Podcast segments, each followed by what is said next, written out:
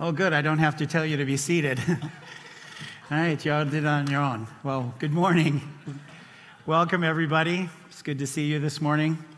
Um, before I pray to start off the message, I do need your help. So, so bear with me here. Um, I'm going to ask you to say a few things, okay? Old kind of Pentecostal type of stuff. So, what I need you to say on the count of three, I'm going to need you to say, You're not Kevin, all right? So, one, two, three. Whoa, thank you. I appreciate that. On the count of three, I'm going to need you to say, You're not Nicholas. One, two, three. Oh, thank you. Whew. Now, one more. This is more of encouragement. It says, uh, on the count of three, say, Dave, just be yourself. One, two, three. Thank you. I hope you know what you just got yourself into, because uh, uh, I'm a little different in some cases. But it's nice to see you all this morning. So I'm going to pray.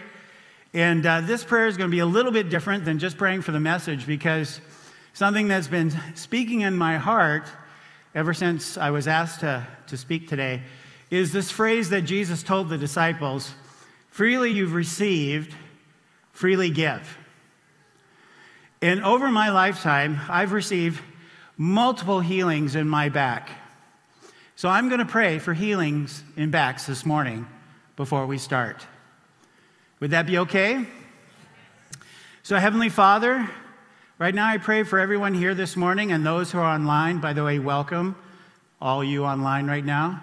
And to everyone who hears this recording, Father, I thank you right now for the adjustments of their spines, from their neck all the way down to their tailbones. Father, I thank you for the adjustment of their shoulder blades and their pelvic bones. Father, I thank you for the reversal of all subluxations in their cervicals in their thoracic and in their lumbars and in their sacrum. Father, I thank you for the return of the spinal curves, the natural curve that belongs there. And Father, I thank you that we speak against scoliosis and ask for that to be healed in the name of Jesus. Father, we just receive all that now in the name of Jesus. Amen. And Father, as we come before you with the word, Father, I'm asking for your Holy Spirit. Holy Spirit, we definitely say you're welcome this morning. Use us all as I speak and as everyone listens. As your word goes forth, allow our hearts to actually receive your word. Heal our eyes so that we can see. We ask for that salve that you promised. Heal our ears so that we can hear. And heal our hearts so that we can actually understand. Father, we receive that now in the name of Jesus. Amen. Well, we have been talking, the, the pastors have been talking about the way of Jesus.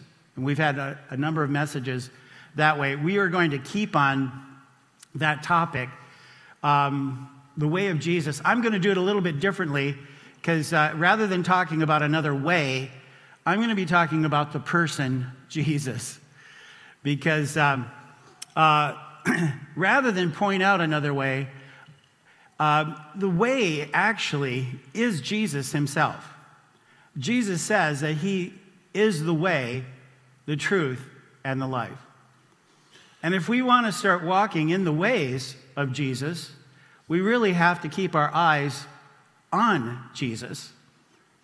We need to be looking to him if we're going to be doing anything for him. When we try to do things for him without looking to him, that's when we are setting ourselves up to be a Pharisee. That is when we are setting ourselves up to, to fall into the propensity of our own hearts that want to do something to earn it from God. We want to earn that love. We want to earn that acceptance before God. It's an easy ditch for us to fall into, that we want to prove ourselves by the things we're doing. We want to prove ourselves to God by the amount of time we spend reading His Word, or the amount of time we pray, or the amount of money that we give, or so on. We want to prove ourselves to God, and when we fall into that ditch, it, it just sets us up to be a Pharisee. And uh, where we're trying to earn it, and not only do we try to earn it, we're just really not nice to those who aren't as good as we are, right? So that's what we I want to get kind of the focus on this morning. So if you want to successfully walk in the ways of Jesus as we continue to talk about them, I think it's important that we have to be looking to Jesus to make that possible or even sustainable in our lives. So, with that, keep this logical statement in your mind. If you're looking at your life and you're not successfully doing the works of Jesus, you're not looking to him correctly. Look to him and discover who that is. So that's what we're going to try to work on this morning. To do that, we're going to go to the book of Hebrews, one of my favorite books to be in.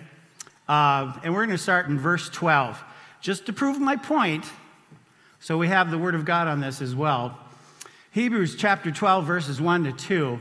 Therefore, since we are surrounded by so great a cloud of witnesses, let us also lay aside every weight and sin which clings so closely. Did you know that was in the Bible? Sin that clings so closely? Just, just letting you know that. that. That should be kind of freeing. The Bible identifies that's the truth. And let us run with endurance the race that is set before us, looking to Jesus.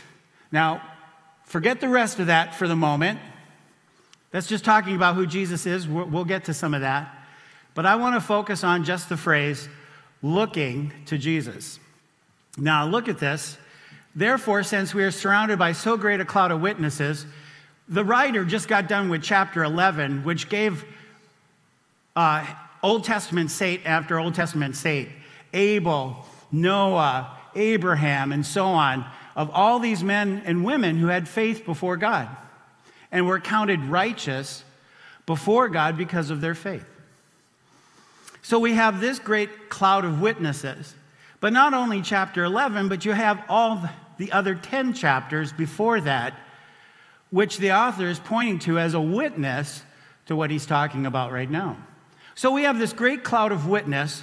So because of that, we let us that's you, by the way. He's not talking about cabbage or broccoli or anything like that.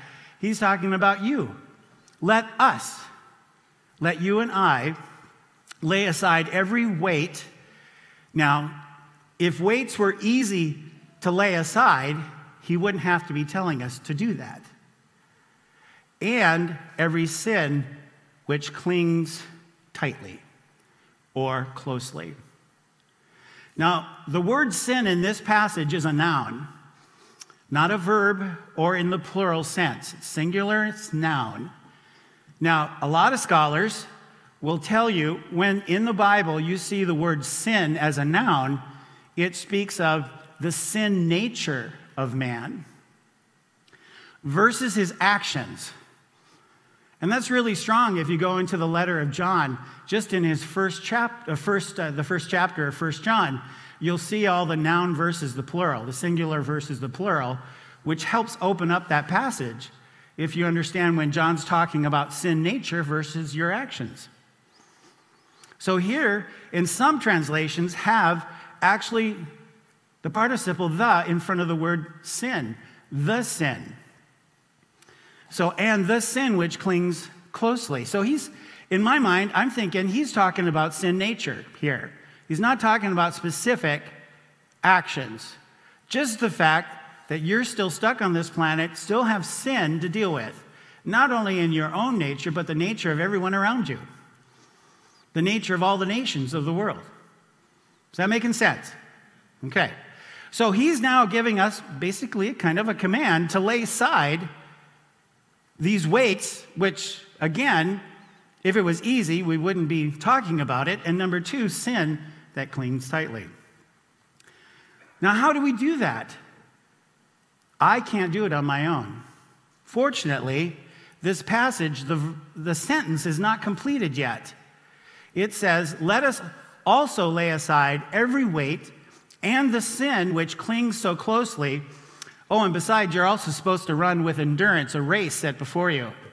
So now you've got weights to let go, sin to let go, and you have a race you have to run with endurance. And by this, by, by the way, this race is until you stop breathing. So, however long that is, that's your race. And you're supposed to do it with endurance. This gets heavy. All right? Unless we continue in the verse, which says, looking to Jesus.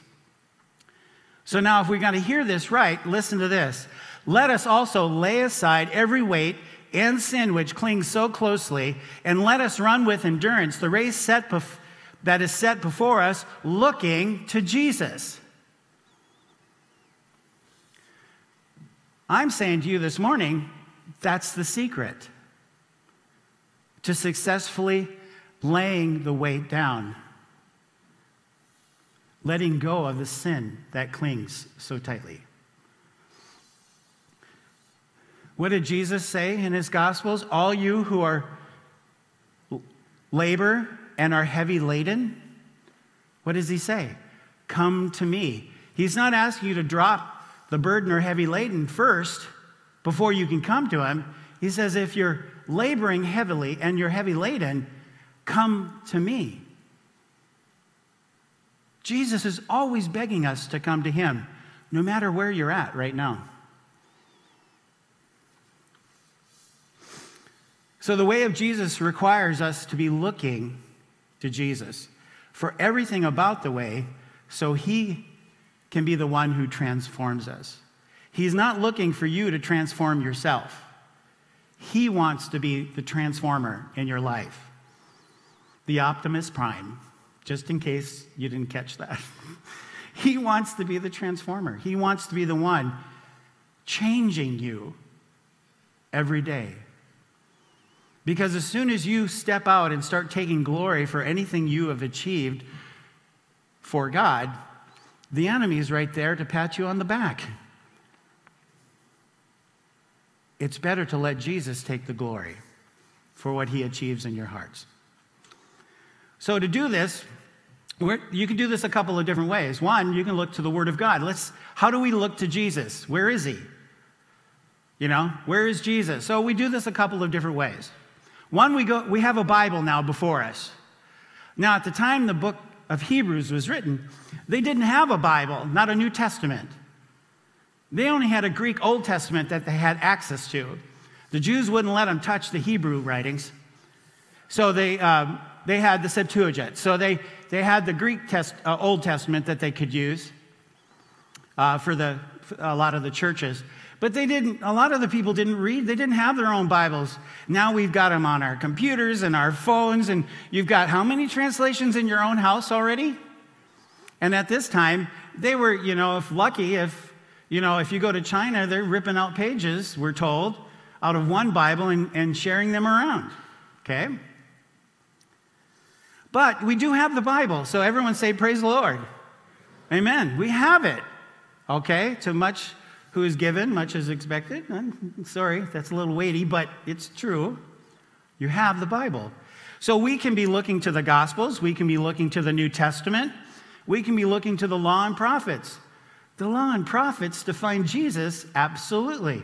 When Jesus was uh, walking on the road to Emmaus with those two guys who were just sad about what happened, and he finally revealed himself to them, what did he do? He showed everything from the law through the prophets concerning Jesus. He's in there if you really if you want to find him. And of course, the Psalms and the Proverbs.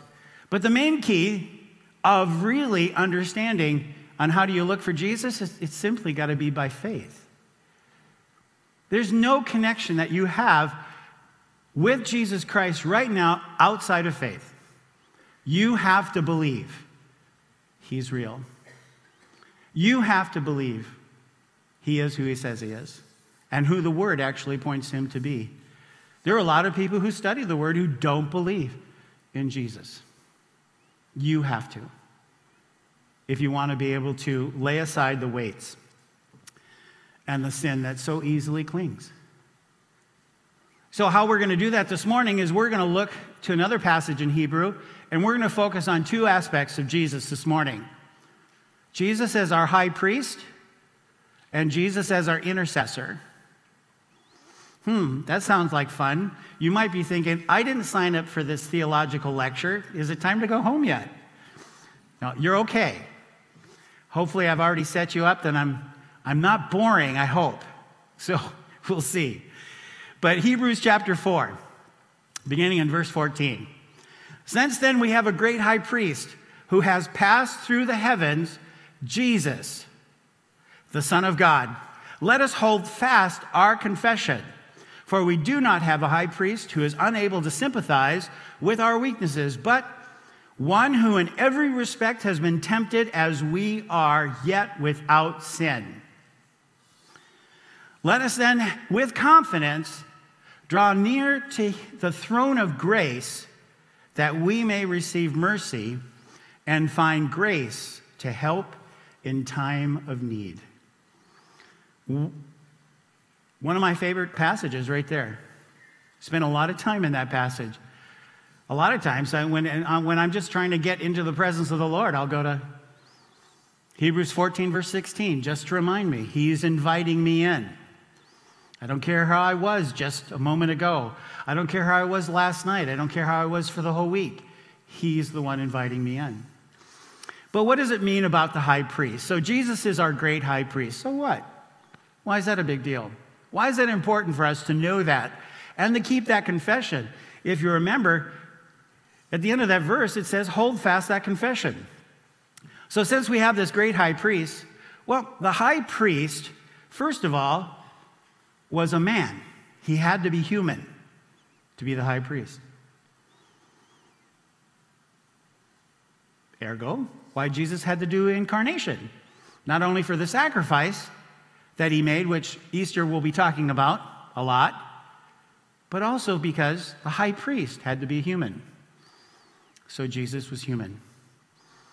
We know that. And he had to be chosen from among men and chosen by God. The book of Hebrews states this out clearly that this is the reason and why Jesus was chosen. He represents men to God. The high priest represents us to God. He still does. Wow, we don't have earthly high priests, thank the Lord, but we have Jesus, who is our great high priest, continually representing us before God with the one eternal type of sacrifice that he created. So he makes that possible. The high priest was responsible for offering five different types of sacrifices in the Old Testament the burnt offering and the sin offering. Those were for sin, the sin nature, and our sin actions. And that was so that we could live forgiven before God. Jesus offered that sacrifice. Another sacrifice was the guilt or trespass offering. That was so we could live restored before God and one another. The trespass offering helps us restore our relationships that are broken down here. And Jesus was that offering. You have a broken relationship, Jesus can be your sacrifice to fix that relationship if you look to Him. He was our peace offering. Amen. That allows us to be united with Christ. We have peace with God. So now I'm in Christ and Christ is in me. And that's because Jesus offered the peace sacrifice before God as our high priest. And then there's the fellowship or the grain offering. That allows us to be known by God. We're not just talking about the fact that He knows all the hairs on your head, He can number them and so forth. He does that for everybody in the whole world. But when you're looking to Jesus, you are known by Him. And He can be known by you. The old Israelites didn't have that. The high priest in the Old Testament days was the only one to go into the presence of God.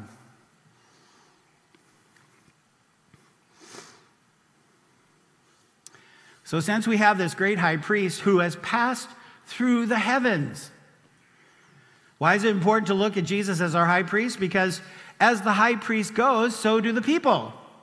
Just look at the Old Testament history of the high priest.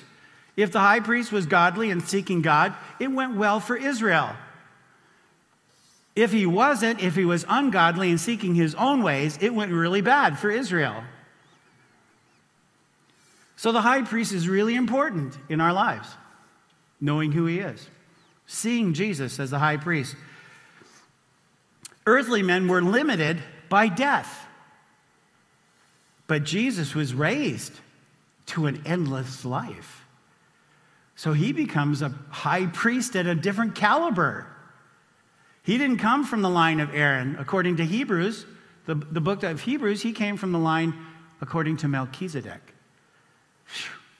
Let's not start talking about him.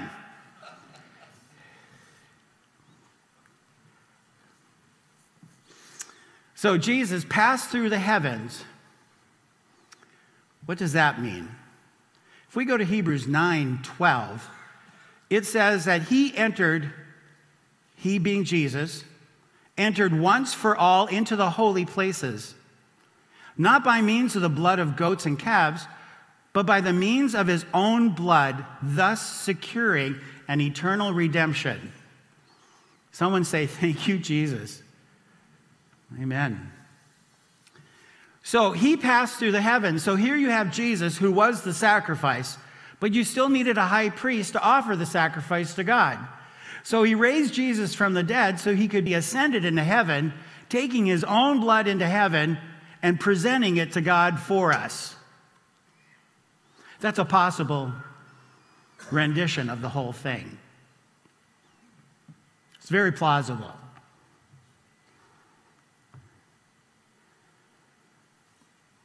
Because here it says, once for all into the holy places, not the blood of goats, but his own blood. He brought to the holy places, the holiest of all. Not the blood of goats and bulls, goats and calves, but his own blood he brought to the holiest of all. To do the same thing, the Old Testament high priest was supposed to do because all that were types and shadow of what was yet to come. Hebrews 9 23 to 24 says this Thus it was necessary for the copies of the heavenly things to be purified with these rites. Okay? Let's explain that. That's talking about the Old Testament tent tabernacle here on the earth and the temples. Solomon Temple, and so on. That those were copies of the heavenly things, and they were purified by the blood of goats and bulls and calves. Okay? But the heavenly things themselves, this is now the heaven where God is, the heavenly things themselves with a better sacrifice than these. So we needed a better sacrifice for the heavenly holiest of all, better than the blood of goats and calves. That's why we needed Jesus' blood. He became the sacrifice. Because it says, For Christ entered not into the holy place made with hands, which are copies of the true things, but into heaven itself, now to appear in the presence of God on your behalf. Okay, time for a jig or something. Hello, everyone can clap. I don't know. That's exciting. This is exciting. Jesus has offered himself as a sacrifice, became your high priest, and then offered his sacrifice to God in the heavenly of holy of holies on your behalf. Everyone in this room, I don't care what your past looks like, scrub that out. I don't care what your last week looked like. I don't care what your morning looked like. I don't care if you had a thought that I, what's that ugly dude doing up there talking to us this morning? Jesus offered his blood in the Holy of Holies on your behalf. Because God desires you so much, he died for you. Amen? Amen. Amen. Yes, I can preach. Not, I'm not just a teacher anymore. So, anyway, that was funny just to me. That's okay. I, I just needed it. Um, why should we know about Jesus as our high priest? Because this high priest continually represents you and I before God. Continually. He is an unending life. And his ministry now, the present day ministry of Jesus Christ, is your high priest before God, making you his, his making him your advocate. So, no matter what your day looks like, no matter what you mess up, even if you are right now stuck in a sin, stuck, and usually we use the word why can't I think of the word right now? Someone help me. Addicted. Thank you. I don't know if you said it. I addicted to some sin. I'll use the word stuck. I'm, I'm a nicer guy. So uh, you're stuck in that sin and just can't, you can't get rid of it. You do it and you repent, and then you do it again, and, and you got to repent again. And then you don't feel like that second repentance was as good as your first one, but the first one didn't stop you from sinning. But now you're, you're not feeling it the second time like you thought you did the first time. And so you sin again. And so you try and repent again, and it's even worse. It's not even sure that my repentance is doing anything because I haven't stopped sinning yet. Am I not supposed to stop? And does, isn't repentance supposed to stop the sin in my life? If I had my little red X box with a button, I would push it and it would sound like this. Eh. No! Jesus delivers from sin. Repenting from sin doesn't deliver you from sin. Repenting from sin gets you restored in relationships. You, so you're connected with Jesus so he can deliver you from sin. Amen? All right. So, and that is just the beginning. I could say that was my intro. Intro. Are you ready for the rest? verse 15 so, chapter 4, verse 15 in Hebrews. For we do not have a high priest who is unable to sympathize with our weaknesses, but one, in, one who, in every respect, has been tempted as we are, yet without sin. So, unlike all the previous high priests of Israel, who had to offer sacrifice for his own sins as well as the sins of the people, Jesus can now sympathize with our own weaknesses as a perfect man without sin. What does that mean? His heart of compassion is so pure, it's real. You and I can sympathize with everybody else around us, but only up to a point. Some people we have more degree and some less. Some people will say, Well, I, I give you my sympathies or whatever. You know, you can love someone, but there's always whether you like it or not, there's still a broken part of us, especially in our soul, still affected by the fall of man, that really your love is not as perfect as Jesus' love. Can you, can you admit that? Your love, no matter how nice you are, is not as perfect as Jesus' love. And Jesus can now sympathize with your weaknesses at a greater degree than I could ever do it. Not that I'm not supposed to try, but no matter how bad you feel, the word sympathize means he's feeling the same thing. Jesus is not appalled by your weaknesses. He's not appalled by your addictions and your sins.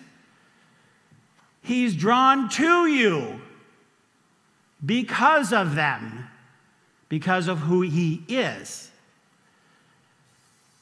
He can't help it. So you sinned for the 30th time just in a week. He's not saying, you know what, I've tried with this one, I'm giving up. That will never come out of his mouth. What's he saying? Come on, look to me. Come on, get your eyes back on me. Because if you get your eyes back on me, I can help. Get your eyes back on me. Come on, look to me. Not to me, David, Jesus, right? Look to me. He's calling you to look to him every day, all the time. So he's able to sympathize. He's affected with the same feeling of another. That's you. He's affected by it. No matter how sad you are, no matter how grief, no matter what it is, Jesus is feeling it. And he's calling your name to grab a hold of him. He's not appalled by you in your sin or your weakness. He doesn't like the sin. He's not winking at that. He died for that. He was torn to shreds because of your and my sin. He was beat in the head and spit on and slapped, and his beard was ripped out. And if you look at history and describe how the, the flagellations went, the, the, the cat of nine tails, and all that whipping he went through, he most likely had openings in his side where you could see muscle and possibly internal organs. Not to try to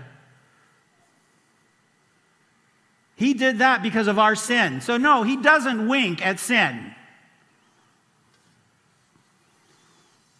But he loves you. He did that for you. And no matter where you find yourself stuck, and whatever weakness it is, that weakness is a golden ticket into the presence of God. It's the reason he's calling you up, because there is no deliverance without his presence. You need Him more than anything else. Come to me, all you who labor and are heavy laden.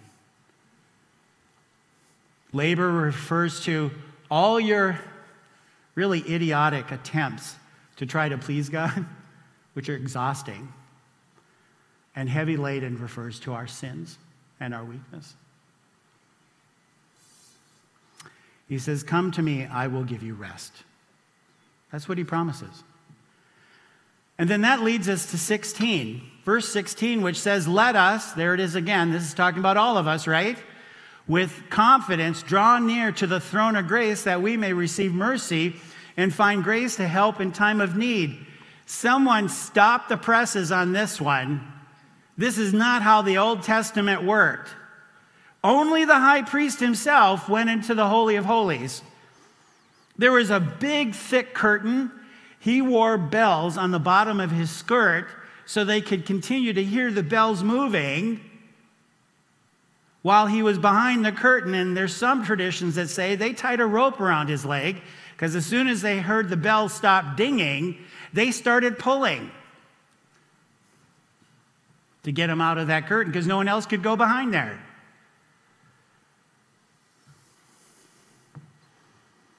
But here we have Jesus offered his own blood sacrifice. He raises up from the dead. He ascends into heaven, passed through the heavens, right? He presents himself to God as our high priest. And then he looks back at us and says, Hey, come on up. Come on up. I just made the way clear for all of you. Come stand with me. Come sit with me. The Bible says that we're seated with him in heavenly places. Come and sit with me. Come, come be with me in the presence of the Father. In the presence of the Father. So we can have this confidence and boldness because our high priest is living forever. It's the same high priest every day. It isn't going to change. The throne of grace receive mercy. Hello, that should be a nice red flag for all, well, not a red flag, but a nice marker for all of us because every one of us can go to the throne of grace and get mercy all the time. Mercy.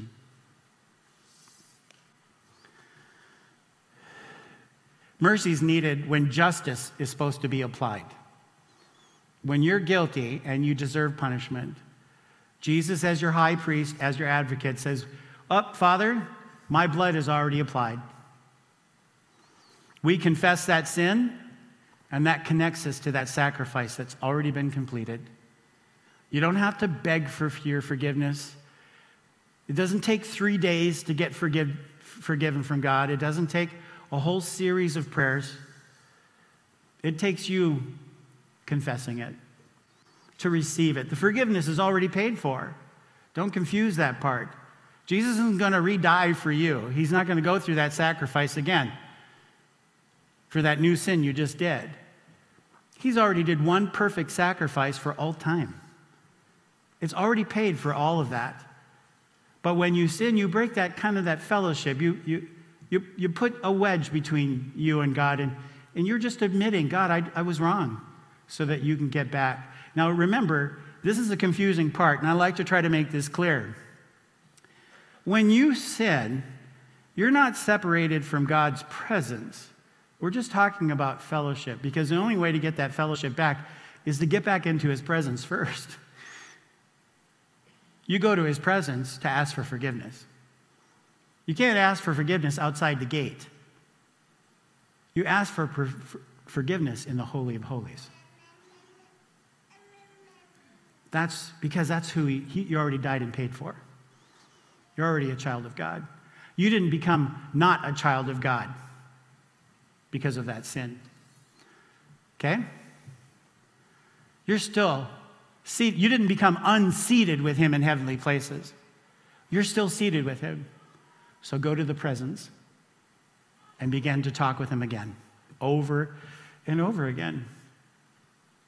In fact, the closer, I, think I shared this with the Sunday school class this morning, the closer you get to God, the more you realize you need to repent more often in the day. the more holy God gets to you, the more pure He gets in your life and so forth, the more that tends to make you, oh, jeepers, I'm so sorry, Lord. Another 10 steps, oh Lord, I'm so sorry, forgive me. Another 10 steps, God, am I ever going to get this right?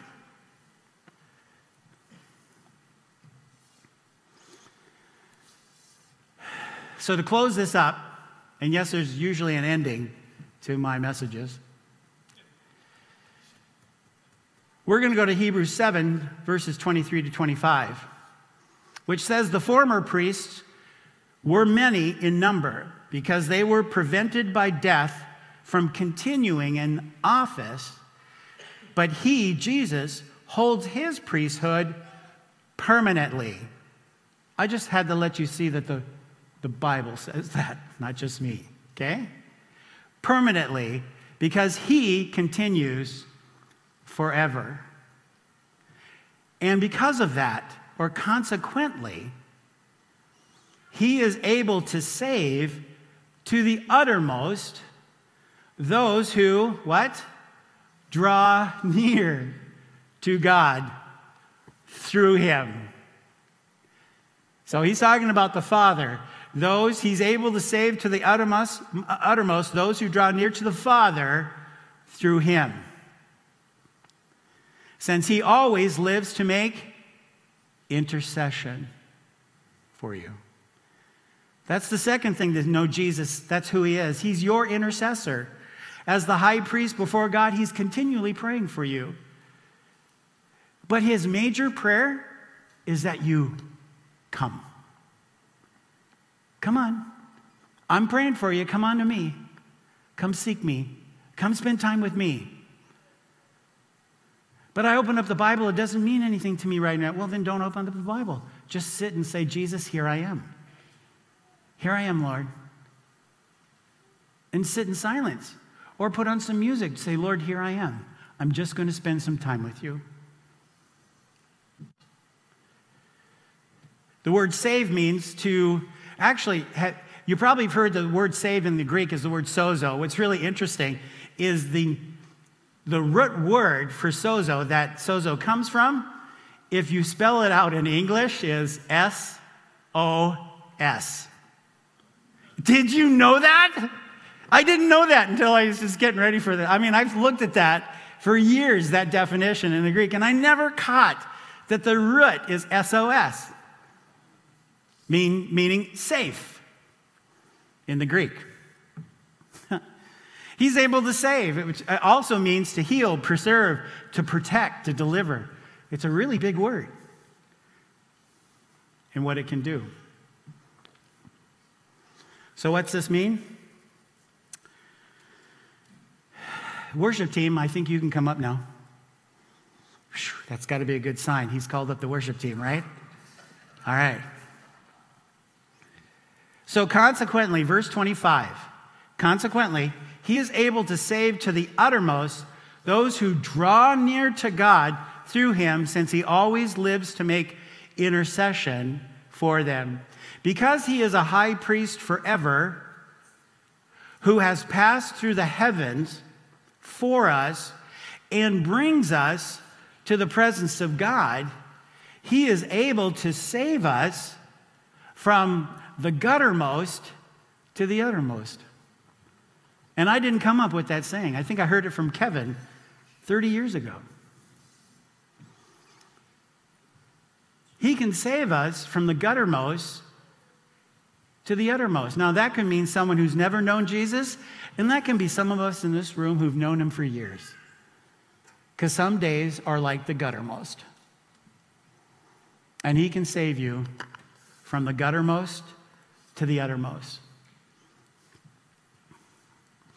Those of us who answer the call and draw near to Him, draw near to God the Father through Him. You can answer that call. Anybody can, no matter where you're at in life right now.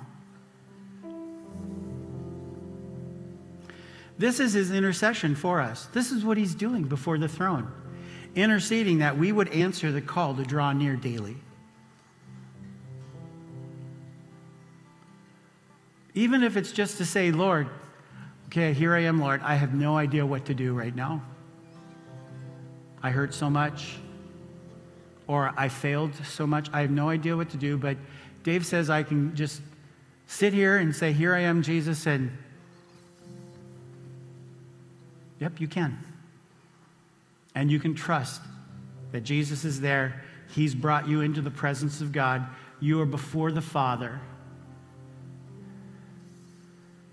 And his blood continually washes us from every sin. That's what John tells us in his gospel. If we walk in the light as he is in the light, then we have fellowship with one another.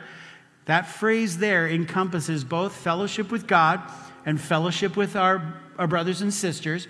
We have fellowship with one another, and the blood of Jesus Christ continually cleanses us from all sin as we walk in the light. The perpetual blood of Jesus just keeps working. And it's not an effort on your part, except to draw close to Him. And whatever that looks like, if you struggle with that, if that's a thing that's difficult for you to do, ask somebody to help. Talk to your pastors, talk to the elders of Life Church. Ask one of them. They'll, They'll sit and figure out how to help you get into the presence of the Lord. I know they will. They better. I'm the chair of the elders, so they have to do something, right? Okay, just kidding. Just, all right. I'd like to pray with you right now before we go to our last worship song. If you're here today and you've never committed your life, you've never drawn to Jesus, never drawn to God, God through Jesus yet ever in your life, this is a good day for you. Because you can right now, today as we pray. And if you're struggling getting into the presence of God, this is a good day for you because you we will pray for you as well. We'll pray now. We'll have one more song of worship. And then I'll close with a blessing, and then we'll call the prayer teams forward, and people can come forward. And if you've either received healing, if you felt God moving in your back, praise the Lord. You can come up to the prayer team, let them know, let them pray over you again. If you just made a first time commitment to Jesus Christ, come up forward. Tell the prayer teams, let them know they've got some materials they can give you. And if you've been struggling and you've been walking with the Lord for a while, and we pray and this recommits you, come up and tell the prayer team. Let them pray with you as well. You don't have to. You get to walk out and go home, but you also get to come up and have someone on the prayer team agree with you. Because the word says, wherever two or three agree, it's nice to have another two or three. All right? So, Father, right now, if you would pray with me with this, it's just everybody in the room, and uh, say, Lord Jesus, I come to you now, and I believe that you were raised from the dead. I believe in your sacrifice for my sins. I accept you now as my high priest, my Lord, my Savior. Come into my heart now. Take me over, Lord, whatever that looks like. Fill me with your Holy Spirit, and I will be filled.